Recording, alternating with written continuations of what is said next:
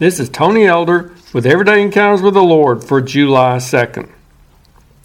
When I was in first and second grade, I attended an elementary school named after one of Georgia's signers of the Declaration of Independence. Do you remember who those three gentlemen were? Georgians today probably associate their names more with counties than anything else Lyman Hall, Button Gwinnett, and George Walton. When we think of all those who put their so called John Hancock on that significant historical document, maybe we think of them similarly to the charter members of an organization. We remember them and honor them as being the founding fathers, some of the first ones to commit themselves to the forming of our nation as an independent body. But let's not lose sight of the great risk these signers were taking. They weren't just the lucky winners who were chosen to have the honor of representing their states and going down in history as being present for this ceremonial occasion. These men were putting their lives on the line by signing this declaration.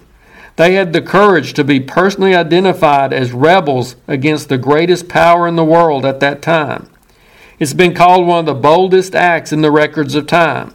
If the colonies had failed in this struggle, these signers were dooming themselves to the fate of being executed by hanging. Yes, there's a good reason we've honored those men by placing their names on counties, schools, and other entities. We've been blessed to live in a nation in which it hasn't required much courage to be identified as a Christian. That's not the case in other parts of the world, and times are changing in our own country. What if you knew that if you signed on to follow Christ, you'd be discriminated against in the workplace? What if you knew the IRS might target you for audits?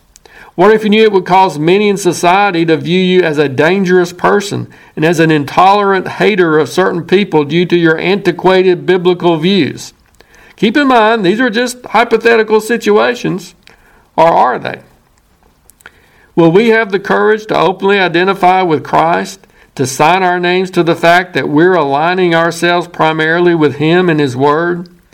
By doing so, we'll be declaring that if the mighty power of our government ever tries to force us to do something against the principles of Scripture, that we will have to obey God rather than men. We'll be stating clearly that we believe in and intend to adhere to the eternal truths of God's Word in spite of society's changing morals and standards.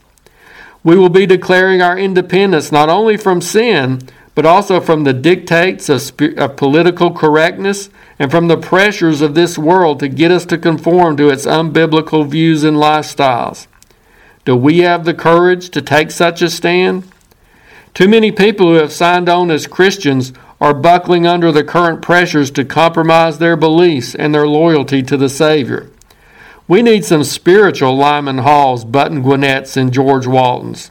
We need believers who are willing to sign their names on the dotted line to let this world know that they are dedicated to Jesus and they're going to stay true to His Word no matter what others say about them or do to them. May God give us Christians today the same kind of courage those signers of the Declaration of Independence possessed. If you're interested, Everyday Encounters with the Lord is available in both book and ebook formats. And now I pray that you'll encounter the Lord today in your own everyday experiences.